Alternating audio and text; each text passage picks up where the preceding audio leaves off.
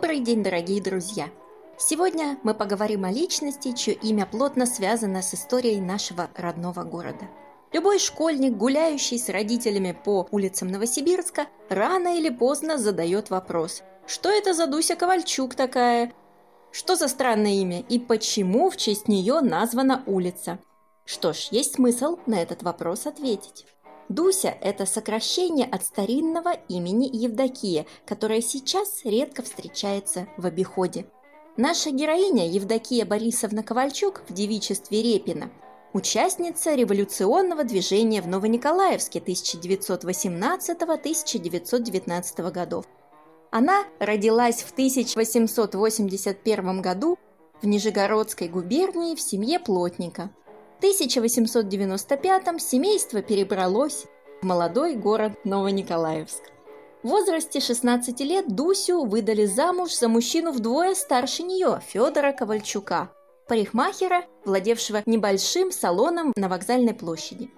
Кстати, в экспозиции нашего музея представлен страховой полис на имя Федора Ковальчука. В то время многие новониколаевцы страховали свои дома от пожара.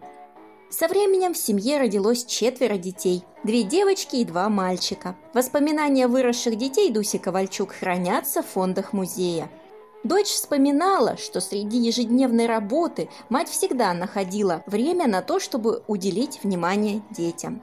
Но не семья в большей степени занимала голову молодой женщины, а идеи революции.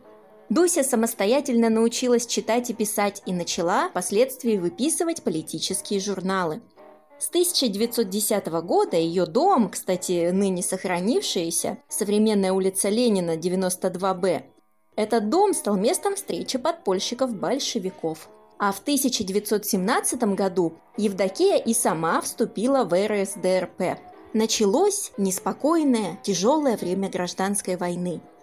Провозглашенная в конце тысяча девятьсот семнадцатого года власть Советов в Новониколаевске долго не продержалась. Уже двадцать шестого мая тысяча девятьсот восемнадцатого советская власть была свергнута в результате белочешского мятежа. Дусе с товарищами пришлось уйти в подполье. четвёртого июня тысяча девятьсот восемнадцатого года в городе были расстреляны коммунисты, в том числе Серебренников и Петухов, муж ее младшей сестры. Евдокия организовывала похороны погибших. В сентябре тысяча девятьсот девятнадцатого Дуся Ковальчук была арестована польской контрразведкой и погибла в тюрьме. Место захоронения так и осталось неизвестным. На тот момент ей было всего-то тридцать восемь лет. А в тысяча девятьсот двадцать четвёртом году улица Покровская была переименована в улицу Дуси Ковальчук.